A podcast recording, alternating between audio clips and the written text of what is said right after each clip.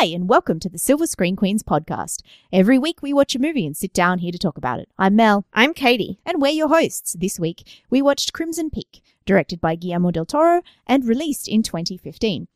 The plot goes something like this. When a tall, seductive stranger sweeps into Edith Cushing's life, she ignores ghostly premonitions and mysterious happenings to follow her heart. Yeah. And, you know, her eyes. I'm sure that didn't hurt Her much. loins. I'm pretty sure that was a factor in this one. Oh my goodness. Hiddles is so, so pretty in this movie. And I mean, so perfect. so attractive in this movie. so right for the part. Yeah. Just perfect in his the level of seduction. Poor old Charlie Hunnam doesn't stand a chance, especially with his terrible accent. Yeah. Uh, so Crimson Peak is kind of a, I, I felt a couple of times during that it's basically the Pacific Rim of horror movies. Like, sure. Only in the fact that it's, it's sort of like, let's hit all these tropes Mm. with the most kind of basic dialogue that fits into this world that's like I don't know, there were these things that it did that I felt very were very similar in the kind of conceptualization of what a horror movie is in terms of and Pacific Rim the Mm. same thing with like the conceptualization of what like a kaiju movie is. Mhm. It's kind of like these things are really cool, but the story doesn't really get there. No, it doesn't live up to the awesomeness of the the scene and the cinematography and the set and all the And the cool actors stuff. The actors are terrific in it, apart from Mm. the accenty dodginess. There's some some accent problems, which Pacific Rim also has. yes, because again, why do they keep casting people who aren't the nationality of the people that they're playing? I don't understand it. This is such a big trend in Hollywood at the Mm. moment. And in this movie, you've got exactly two people in, I think, the whole movie playing within their own accent. Mhm. Jim Beaver as me, as uh, Edith's dad, which was, by the way, such a weird thing for me to watch because I'm just like, it's Bobby from Supernatural Mm. playing her dad, but all I could see was Bobby. I'm sorry, Jim Beaver. I know you're a nice person. I've met you before. However, I could still only see Bobby. I I didn't watch Supernatural quite as much, so I have I see, he seems to fit in the Wild West, and I looked him up later, and he he was on um That psych episode that was set no in the Wild yeah, West yeah, town. he was on Deadwood. oh, that, No, yeah, he, was like he's too. known for that. So I he, I felt like he fit right into the colonial America. He did, thing. and- I mean, obviously it wasn't colonial; it was late nineteenth century. But yeah, And there were some interesting things that they played with with his sexism and stuff that I Mm. thought was quite interesting. Like I thought they might just leave it, but he, but Jessica Chastain actually full on calls him out on it Yeah, at one yeah. point, which was really interesting. well, like, yeah, I think they were trying. They actually did try to play with the tropes that they were using. So that I think they had to play with some of the tropes about um the the benevolent misogyny type thing, the, Yeah. the paternalism of his. Yeah, exactly. And and I did quite like Edith actually. She's Hmm. she's not really like she gets scared of things, but she doesn't let that stop her from doing the things anyway. she's great, which is really that. Yeah. interesting. She always Um, wants to f- get to the bottom of something. Yeah. So when there was that, there was a great scene at, when she first goes out at night with the candle, Mm. candles, and then there's this great scene where you don't see it, but we see the.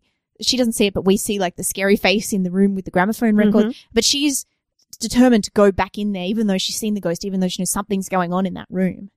So she's very like she won't stop in the until- cupboard. yeah, the, it's like little Yeah, cupboard. yeah.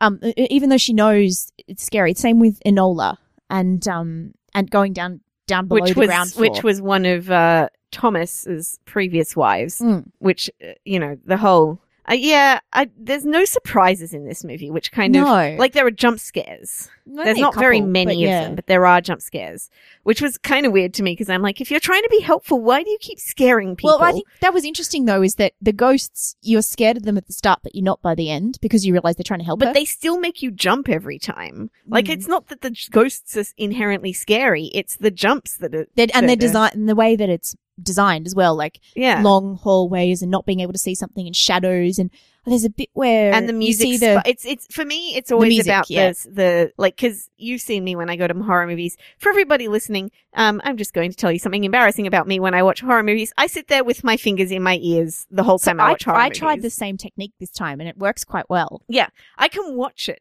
just fine. I have no problem with that. It's the it's the way that the music builds and then spikes, and it's always that spike of like the jump scare bit that gets me. And I don't I like horror movies and like I like the creepiness and all that sort of stuff, but jump scares still make me they make me mm. jump. And I don't enjoy that very much. No. Jump scares are like the main reason I don't like horror movies. So um, I but I, I was willing to sit through this one for obvious reasons, Yes. and I have to sit through a horror movie every year because it's Halloween, and we have But to do a Halloween I do. episode. I genuinely like horror movies, and some jump scares I think are quite effective. But I also think a lot of the time they're just used because that's how you scare people, Mm. and that kind of annoys me. I feel Well- like you should be able to be scary without having to like actually make me jump every five minutes. Oh, but they didn't me. make you jump every five minutes, and I I, think they actually did a really good job of building suspense as well. Like, They did, but it just I'm just like, but jump scares should be of things that are scary, not the good guys who are trying to help the hero. well, I It's mean, so that was. weird. I think that's what was good. That's what I liked about the movie was that it was about taking you through some traditional horror tropes and actually using them against you, like to to show you that they're not necessarily Like ghosts are ghosts; they're not. Yeah, you wouldn't have Good seen or bad. Um, El Orfanato, which is the orphanage, um, because it's a horror movie. But uh, and I think that's produced by Guillermo del Toro as well. And that one has a kind of a similar idea in that Mm. it is a story with a ghost in it. Yep. But it is not a like scary ghost story, this which is not- what they they actually specifically reference in this one. Yeah. But that one is is kind of similar in that it's more like it's just a tragedy. And God, it's so depressing. Well, it actually But- makes me think of um, some that I have seen, like The Others, which is I haven't seen that. No, hey, I've seen I've seen a horror movie that you haven't, but it's not really a horror. It's it's more about She's dead, right? Yeah. Sorry, It's- spoilers for the others. a movie that is now like 15 years old. I watched it during uni. I was at a Spanish film festival. Um, another Spanish director too, but I can't remember who off the top of my head. But it, it's it reminds me of that. It's got the the haunted house elements to it, but that's not the crux of the story or the crux of what it's about. It just uses haunted house to explore Right. other things. Yeah, yeah. So this movie, it's a metaphor. Sorry. Th- that's what I'm talking about with the, the the similarities that I found between this and Pacific Rim, is that like they they tell you everything that they're thinking and doing and to feeling. know. and- There's no, there is no metaphor or subtext. right, subtext. like it just tell they and, and it really is something that frustrates me about when Guillermo del Toro writes movies. Mm. Like when he, I mean, but if you watch The Labyrinth, it's not like that. Um, Pan's, Labyrinth. Yeah. oh yeah, sorry. that is that is such a good movie. It is really, really great movie, but also it doesn't. It's the way that he writes in English. He's like, let's make this very clear. Let's just make it text. And the, the Mm. bit where Jessica Chastain at the end of the movie is just revealing everything to Mm. to Edith, and I'm like, she should have been able to find some of this out herself, or she should be the one telling telling Lucille that it's happening should rather be, than the other way around. Told like that, yeah. I it, I agree. It's it's not quite right. Yeah, and I think it's a language barrier thing. I do, yeah. And there's a there's a, a co-writer credited, but clearly that hasn't quite translated. I think Del Toro does most of the writing and most of the directing, and it just that stuff. He just misses that. Some of the dialogue being too simple, and some of the um and the accent thing. You can't hear the accents, obviously. yeah, but also a, a lot of the people, not just us in the cinema, were laughing at certain parts of this, and I think it's it's more the melodrama parts that people were laughing at. Yeah. I mean, this has some serious, heavy going melodrama, especially in the beginning of it. Yes, uh, yeah, things like um Hiddle's turning up dripping wet at her house, like he waited for her father to leave, and everyone was just like, Mr. uh-huh. Darcy. um, yeah, exactly. and uh, well, I mean, this was. This feels to me like Guillermo del Toro like read Jane Eyre and then did what J.R.R. Tolkien did when he read Macbeth, and he was like, "But there are so many missed opportunities here." And then he just made the movie he wanted to make that was the, his version of Jane Eyre, where there's instead of like the crazy old wife in the in the closet, there's the I mean, in the attic, there's the ghosts. Yeah, because I mean, it And- definitely hits on all those. Um, there's like a bigamy genre. There's that one, and there's the one about the. I think it's Bluebeard, the guy who kills his wives and keeps them locked in a cupboard. There's that one episode of Buffy, which is Ted, which yeah, has the robot that you get. There's like a subgenre of like men who uh seduce a young virgin and they already have a wife at home. Kind well, of thing. Joyce is no young virgin, but yeah. Sorry. Yeah. That's but I mean, the but I mean, worst that's, example these ever, are but, like you know. these are sort of more ingrained stories. Like Jane Eyre does it, and Bluebeard, which is meant to be a fairy tale, I think, and that is weird. That I remember hearing as a story, the child, that as a child, the story of Bluebeard, the guy who kills his wives and locks them in this room, and he got a new wife, and she's got a set of keys to the house, except for one key, which she's not allowed. And Right. I I know that trope, but I haven't heard that particular version of the story before. I, I might be making it up, but I do remember being read that story at some Um, point. but that is the basis of Ted It- it's as well. it's one of those, and and so he he's he brings in that, but he also brings in like the creepy incesty stuff, like Psycho, or I think a lot of actually I think creepy incest happens in quite a few uh, Victorian era gothic stories. You, you get incesty overtones in Yeah, um, you get Wuthering overtones, Heights but this is not overtones. these this are is like tones. tones. yeah, Well, Wuthering Heights is not so much incesty overtones as he mar- she marries her cousin. yeah. Um, and now I've got that. Oh, I hate that song. I hate that song. The Kate Bush. Cliff, it's me, Cathy. I've come home. I hate that song so much. I can't express how much I hate that song. Um, but anyway, Wuthering Heights. I don't. The the only thing I can ever think of. I didn't ever read Wuthering Heights. I've never seen Oh, a version of Wuthering Heights. school, so I also had to study the song. Thankfully, I've never had to do any of that stuff. But so literally for me, whenever I think Wuthering Heights, I think Shoebox Project. Because of that one time that Remus had the dream where he was Cathy Sirius with Ro- was Rochester. Yeah, not Rochester. Um, Rochester's from Jane Eyre. You yeah, um, Heathcliff. I know. Yeah. Oh yes, but the, same kind of thing though, like the Byronic hero thing. Yeah, and our, which- our Hiddles does the Byronic hero thing really well because you and I were both like, I've never been turned on by the Byronic hero before. In this movie, it's just like, uh, as soon as he shows up, you're just like, yep, yep, I see that. I Mm. can, I can definitely get Yeah. behind why you're doing this. Whereas I'm a person who reads Jane Eyre or um, Wuthering Heights for oh, I've read Jane and Eyre. goes like, Jane, you can do better than him. Yeah. Leave him. And that this it's the same.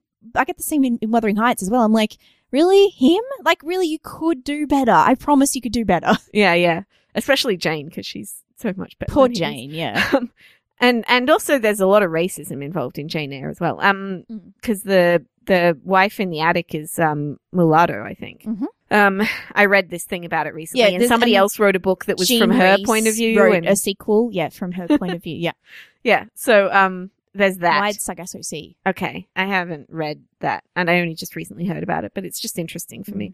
Um, there is this movie has some black people in like servant roles, Yeah. um, which is probably period accurate, Yeah. but also kind of depressing. Yeah. But then once we get to England, there's no more black people, and there's no more. It's it's funny how the movie really feels like it's two different parts, and I think Mhm. uh they I think Del Toro really made a mistake in continuing the Charlie Hunnam storyline while we were in Crimson Peak. I don't like the cutting between them.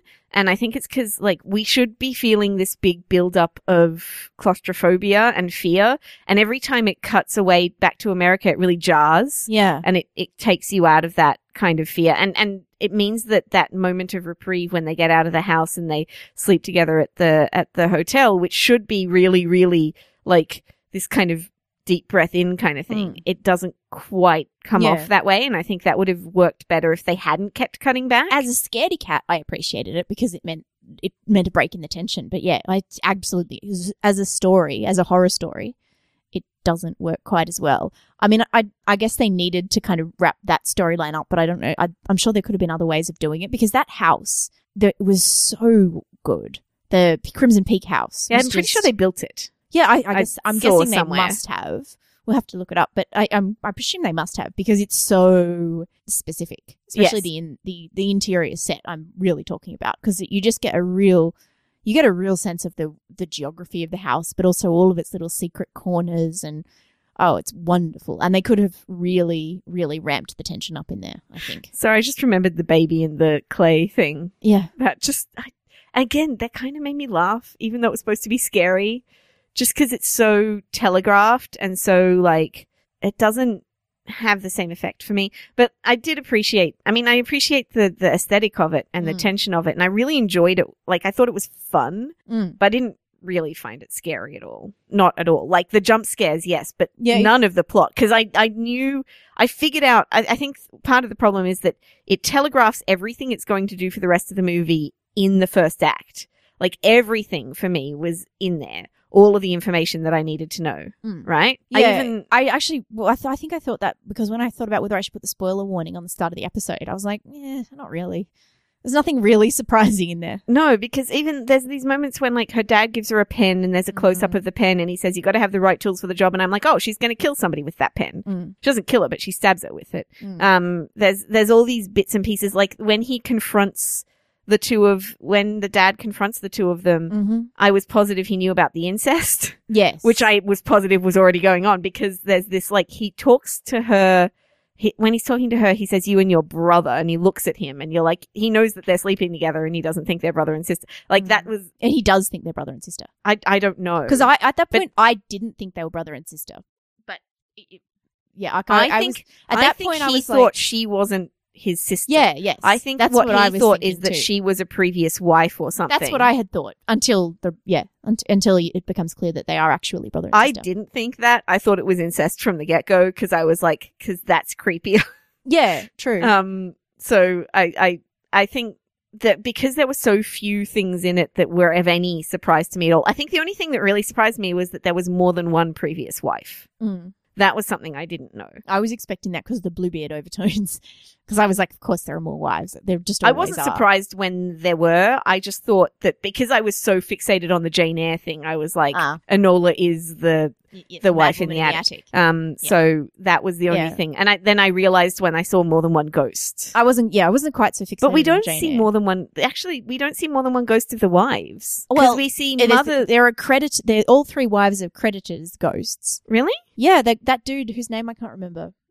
Who- Javier Botet. Yeah, that guy. He's credited as all three previous wives as their hmm. ghosts, and then there's the. Because the only ones I can think of are I- the I Enola ghost. I couldn't tell the difference between the the ghosts, to be Well, honest. no, because mother had an axe in her head and she came up out of the floor that one time, right? I only remember seeing the axe when she was in the bath, but I do remember her. Yeah, She, that, yeah, there's two scenes with mother that I can specifically remember where she comes up out of the floor. I know that I, I, wait, maybe that was Enola because I know, I knew that was Javier Botet because I could see like the way he was moving was like mama. So so Javier Botet wasn't playing the mother though. He was Right, playing- so I think that was Enola that comes out, but then there's there is another scene with the mother because I remember the axe In- in, in her head bath. before she's in Yeah. the bath. okay, I don't remember it Um, the bath. And there's so she might be- um Edith's mother as well. Who No, it must be Enola who comes up out of the floor because she's in the cupboard just before that when she Yeah. opens it to get the things out, and those were Enola's. Those, I mean, those were clues about the wives, not about the mother. Mhm. But I'm positive I saw the axe in the head before. Um, you probably did. I there is a chance I could. I, there was I there were some jump scares where I was closing my eyes in anticipation. So because those were the only two. I Yeah. didn't close my eyes for any of them. The, the, the sight of them doesn't bother me at all. um, but those are like I can only remember those two ghosts, Enola and and Mother. I I, I, I think if you any of the were a ones. serious fan of this, you could probably pick out the different ghosts. But as a person who's just watched it once, it's probably not quite. I couldn't. But I mean, they they look good though. I like. I like the way and the Doug Jones, done. of course, is also a, jo- a ghost in this. He plays yeah, he's mother. Edith's mother. No, he plays. Uh, does he play the mother as well? Because No. somebody's got to play mother, and I don't Yeah, know who played that. I don't know, but it, he he was definitely credited as, Edith's mother. In Yeah, the, yeah. He the might Crimson Peak ghosts were really cool, like with their red skulls and their Yeah, and their long sticky limbs and their ectoplasmic uh, remains that Yeah. like float off them that I think are blood. It's blood, but Yeah. not. Oh, it's, it's um, that. Because we when we get the Hiddles ghost, we get the blood that comes out of his face because Yeah, Guillermo del Toro really likes face stabbing. facial wounds. He's big on facial wounds. what I don't get in this movie, like by the end of the movie, I'm like, why is everybody dumb? There's a point at which a doctor gets stabbed and pulls the knife out, and you're like, you don't pull the knife out, you dumbass. Like he's stabbed in the in the armpit. under It the looks arm, like yeah. there's an artery that's been nicked because it's like blood shoots out when he pulls the knife out. Maybe he's just an eye doctor. I actually thought that was No, but, cute- but he knew where to stab him so that he wouldn't die. So I did think it was quite a cute little idea for a subplot that um that Charlie Hunnam's character fancied himself Conan Doyle. I thought that was a sweet subplot. it kind of was, but it didn't really play out. I felt like Not as Edith well as it was could much have. more Conan Doyle well, Doyle. because he ended up like he was i- injured and then she had to get him out. Like it wasn't. He didn't really have. He didn't really. Yeah, I, I, I could see what they were trying to do, right? So he's an archetype Mm. that exists in these horror movies. He's uh, the cop from Psycho. He's Yeah. that guy. And they were trying to be like, oh, she doesn't need a man to save him. But in order to do that, they had to send the man to save him, thus making him total, save, save her, thus making him totally useless. Mm. Like he was useless. And also he walks right by the woman that he, he is sure killed her own mother. Yeah. And you're like, what are you doing? Why are you doing this? You know what's happening here. How can you be this stupid? And then Ha- Edith does something in the attic that also made me think that. And then, um, and then Hiddles pulls the knife out of his face. And you're like, don't pull the knife out. You're making it worse. He probably killed himself by pulling that knife out of his face. Yeah, I think uh, Guillermo del Toro wanted to do the ho- the body horror thing. It's why he likes bugs as well. He likes that sort of visceral horror type type thing, and and pulling the knife out, particularly the slow pulling the knife out that Hiddles has to do. Do you know what? That really- didn't bother me anywhere near as much as the spoon scraping scene. Oh, with the porridge. Yeah, where That she's was- slowly poisoning her, and you know that she's poisoning her, and she scrapes the spoon around, and it every single time she does it, it takes like thirty seconds. And And, it's one of those noises that's nails on a chalkboard. yeah, yeah, But I mean, I think I really do think that yeah, he's got this thing for body horror, and that's why the but hence the bugs. yeah. I actually thinking about that one scene, I think they could have utilized the tension between Lucille and Edith more. Mm. I think that would have been really like because they did spend a lot of time building up the relationship between Edith and Thomas, and I thought that was actually kind of believable Mhm. that Yeah. they loved each other, and you could see that he loved her pretty early on. And, Yeah. and they they kind of they did a good job of making everything really clear in their acting, Yes, um, that so so that they didn't have to have all the lines. they had a lot of you know. chemistry. Yeah, they worked well together, Yeah. and that that little you know sex scene was really cute. Mm. it's very sweet. But yeah, I feel like they just needed to build up that that tension between Lucille and Edith more, especially after Lucille knows that Edith knows. Yes, They could have done a lot more with that, and instead they kept cutting back, back to Charlie Hunnam, and you're like, Mm. stop cutting back to him, stop it, just focus, please. Yes. Sorry, I've stopped focusing and I'm thinking about the bugs. um, well, so I'm remembering something from history class about the Industrial Revolution. How they only used to have white moths, and then the Industrial Revolution turned all the moths black in that Victorian era. And it's only recently that they have different types of moths and butterflies in England now because they've cleaned up their act environmentally. So I was just thinking about that. I, I really the uh, the moth motif that kept going around. And there were maggots too. I don't remember maggots. Yeah, that's remember when she goes to um like she looks in the mirror when she first arrives. There's like maggots sitting on on the table. They were flies. oh, I th- I wasn't sure if they were maggots. No, no, they were flies. They had wings. They were buzzing. Oh right, sorry. Why was I thinking they were? I was thinking they were attracted to a dead body though. That's I think why I, I thought maggots in my head. okay. Yeah, no, they were yeah. flies. Which I is again in the middle of maggots. England in the middle of winter is not to be expected. Yeah. I don't know. The bugs thing, I was just like, no. I actually, the only time I couldn't watch was when the ants were eating the butterfly, but that was only because I don't like bugs. It wasn't Mm. like a, I, I just No. don't like bugs. And and it was it, it was just very Del Toro-ish that whole scene. The whole you're a fragile little butterfly and you're gonna get eaten by the other creatures and that's just Well, the that's the cycle of that- life. I It's know, so that was- also um But what's that's it the thing is that overt. she's not that. no. She's not. and she they dress her the way they dress them too, where with Jessica Chastain's deep reds and blues and all that. Oh, that red stuff. dress, that first red dress. What that scene made me laugh a bunch of times, and I can't Oh, with remember her why. her piano playing and the stupid waltzing thing. yeah, the waltz thing where he was like he Oh, bypassed the girl he was that. supposed to ask, and oh, that was it's so over the top and so melodramatic. I think Oh, and, and the That- sort of and the social climbing other girl who's interested in the title and like that's why she's interested in him and the mother. Charlie Hunnam's sister. Yeah, yeah, so Yeah, silly. That stuff also, I think he's mimicking things that he's not getting the subtlety of, Mm.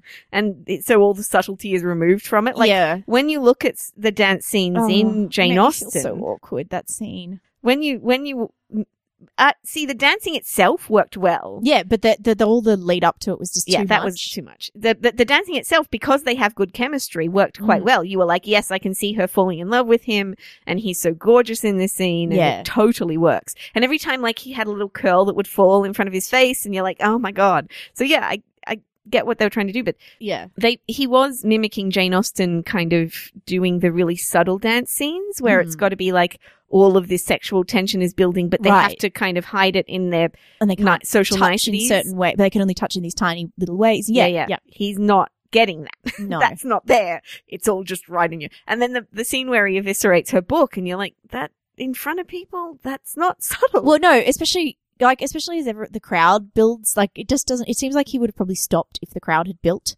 Yeah. and the crowd just built, and it didn't make sense for it to be like that. no, that's another. That's another one of those. I'm really tired of movie scenes that have crowds that don't need crowds. I got annoyed with that in Macbeth recently as Mm. yeah, well. yeah, yeah, Like, just have them in private, guys. We don't need this. yeah. Certain This things is work not better necessary. if they're not done in public. But you also didn't need to have the crowd. Like, she would have been embarrassed enough and Without it. and That's what I mean. horrified enough without it. It, well, it would have been more sort of like menacing as well. Like it would have been more um a bit a bit. It would have been scarier for her. Like this Yeah. guy turning on her the way that she hadn't hadn't expected and. Well, but and, and it would have been able to those. see, and they would have been able to. She would have been able. They would have been able to do with acting what they ended up doing in the letter, Yeah. where they it, it would have been obvious to her that he was not he, doing this under his own volition. Yeah, it was pretty obvious to the audience though, because he again he does do that through the acting, and Mm. it's a it's a Snape scene. It's a scene where he hates himself for having to do this thing, Mm. but he has to do it. It could have worked well if her father had come in, Yeah. but not everyone else. Yep. because that would have set up the link with the father telling him to do it really well. It Yeah. would have that the father would have gotten to see it happen. I think that actually might have worked, but the But way the that it crowd actually happened didn't. didn't, work. Um, I actually there's a scene where Jessica Chastain sweeps into the into Crimson Peak and she looks just like Snape. She kind of arrives at the door and she's just flapping like a bat. there's also uh, the way that they shoot Jim Beaver's very violent death. Oh, Um, God, yes. was it made it so obvious to me that she was the one killing him because they kept shooting her from behind trying to make it look like she was Thomas and I was like oh it's obviously Lucille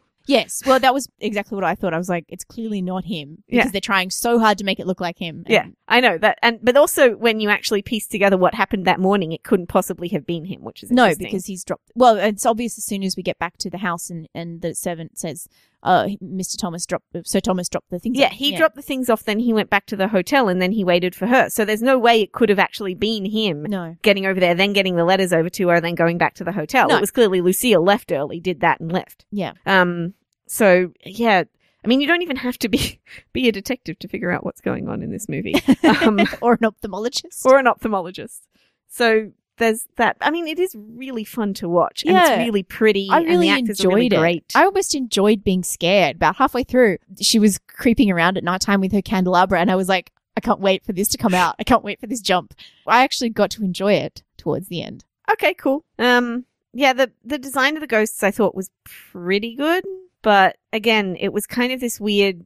Like they were trying to make the ghosts look as creepy as possible, but not be as creepy as possible, kind of a Mm. thing, which was a bit odd to me. And it, it there was a cognitive dissonance I felt with the actual ghosts for me, Yeah. in that the scariness of them. I knew what they were trying to do fairly, like right from the first ghost appearance, actually, where she warns her about it, and it's Mm. supposed to be like her mother coming back, and I'm like, well, if you, why are you so creepy? It, well, exactly. If you were the child's mother, you wouldn't appear like that, surely. Surely you would appear in a more comforting way. Like even if she can't help how she looks, she's not going to suddenly burst out of things. Yeah. And be, and be like, and rattle. beware the Crimson Peak. Yeah, exactly.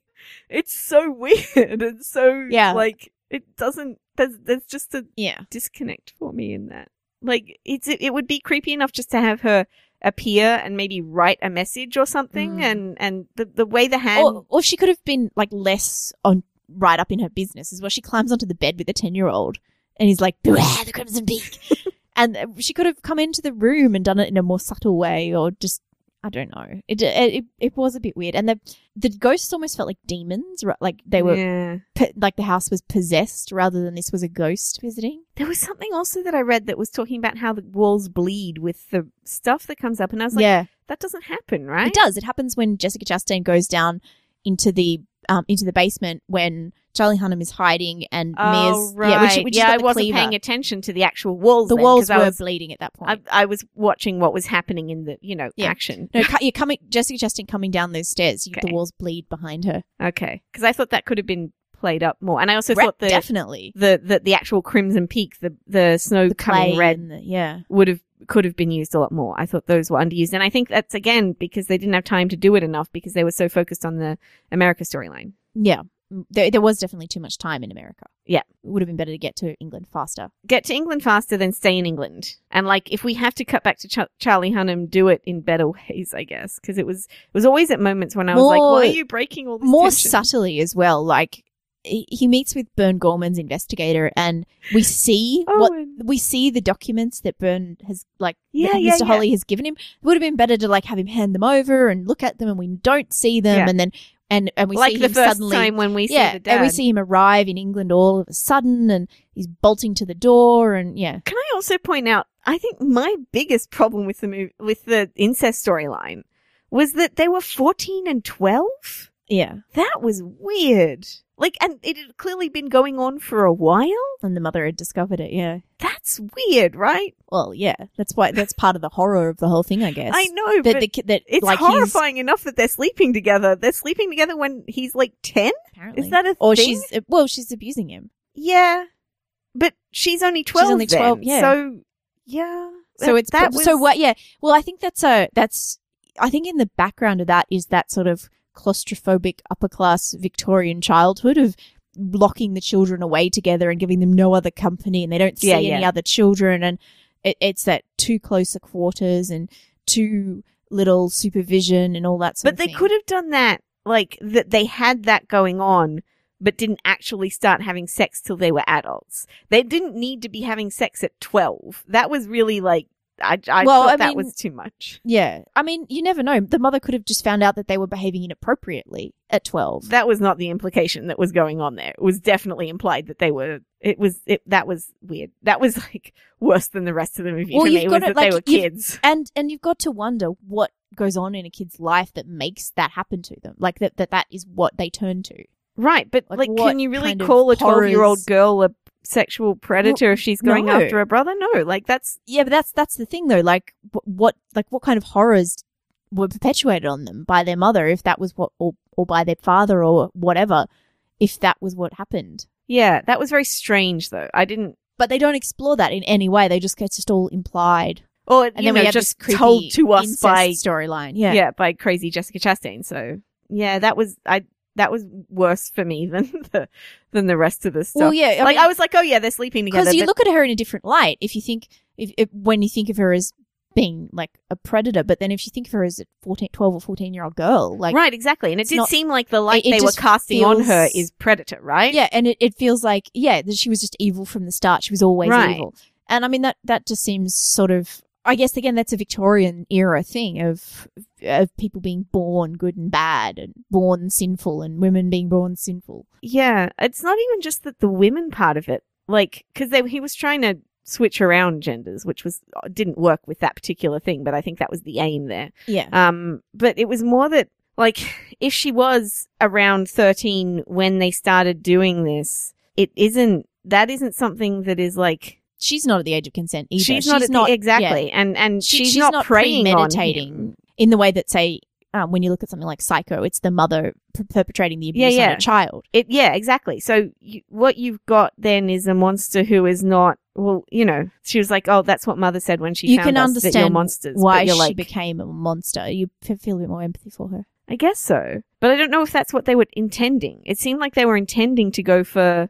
Yeah, I was. She having- was I had trouble evil. with that. I just kept feeling like she was. I, I was like, why is she so evil? Why is it just her? What's going on here? Where they they were really trying put it all on her. Well, I mean, she did all the murders. Yeah. she did the murder.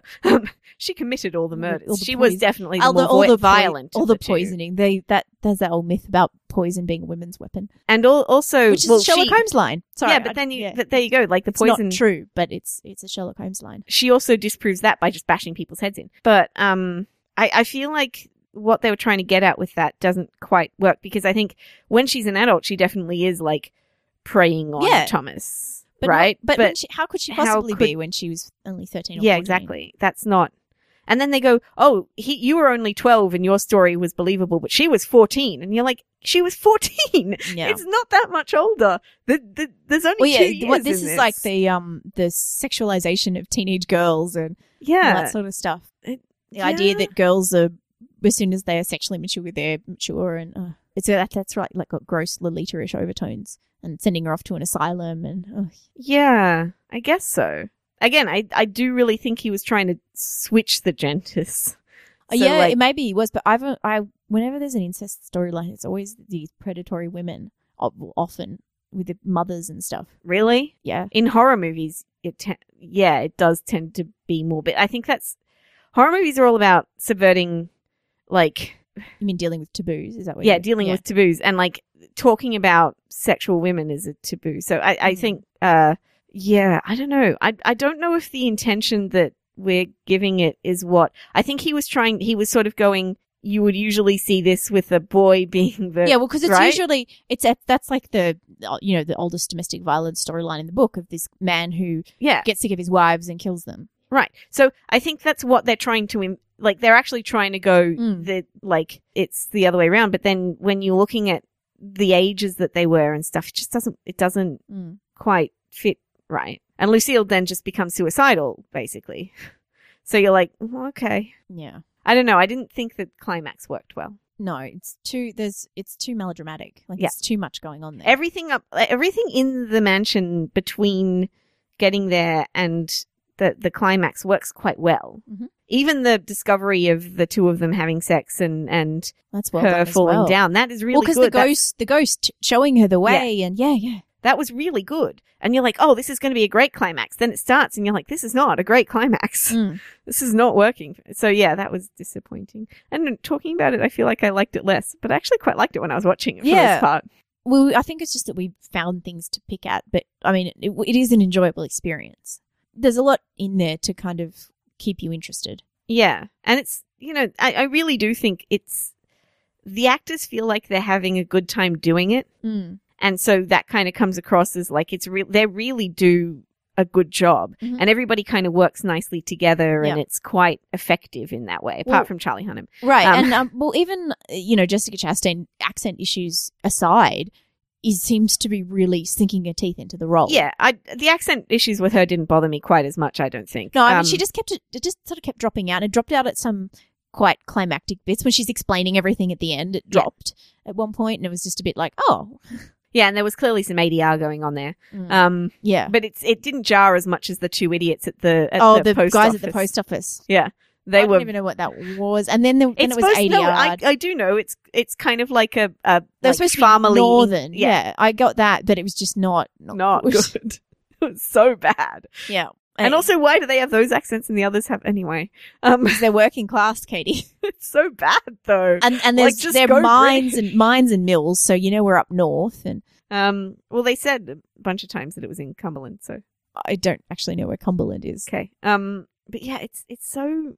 Uh, uh, she her accent didn't really bother me that much. I knew it was dropping in and out, but she was committing to it enough that it really Yeah, well, she was really committed. Yes, to the ro- the part she was committed. Yeah, so that was and good. yeah.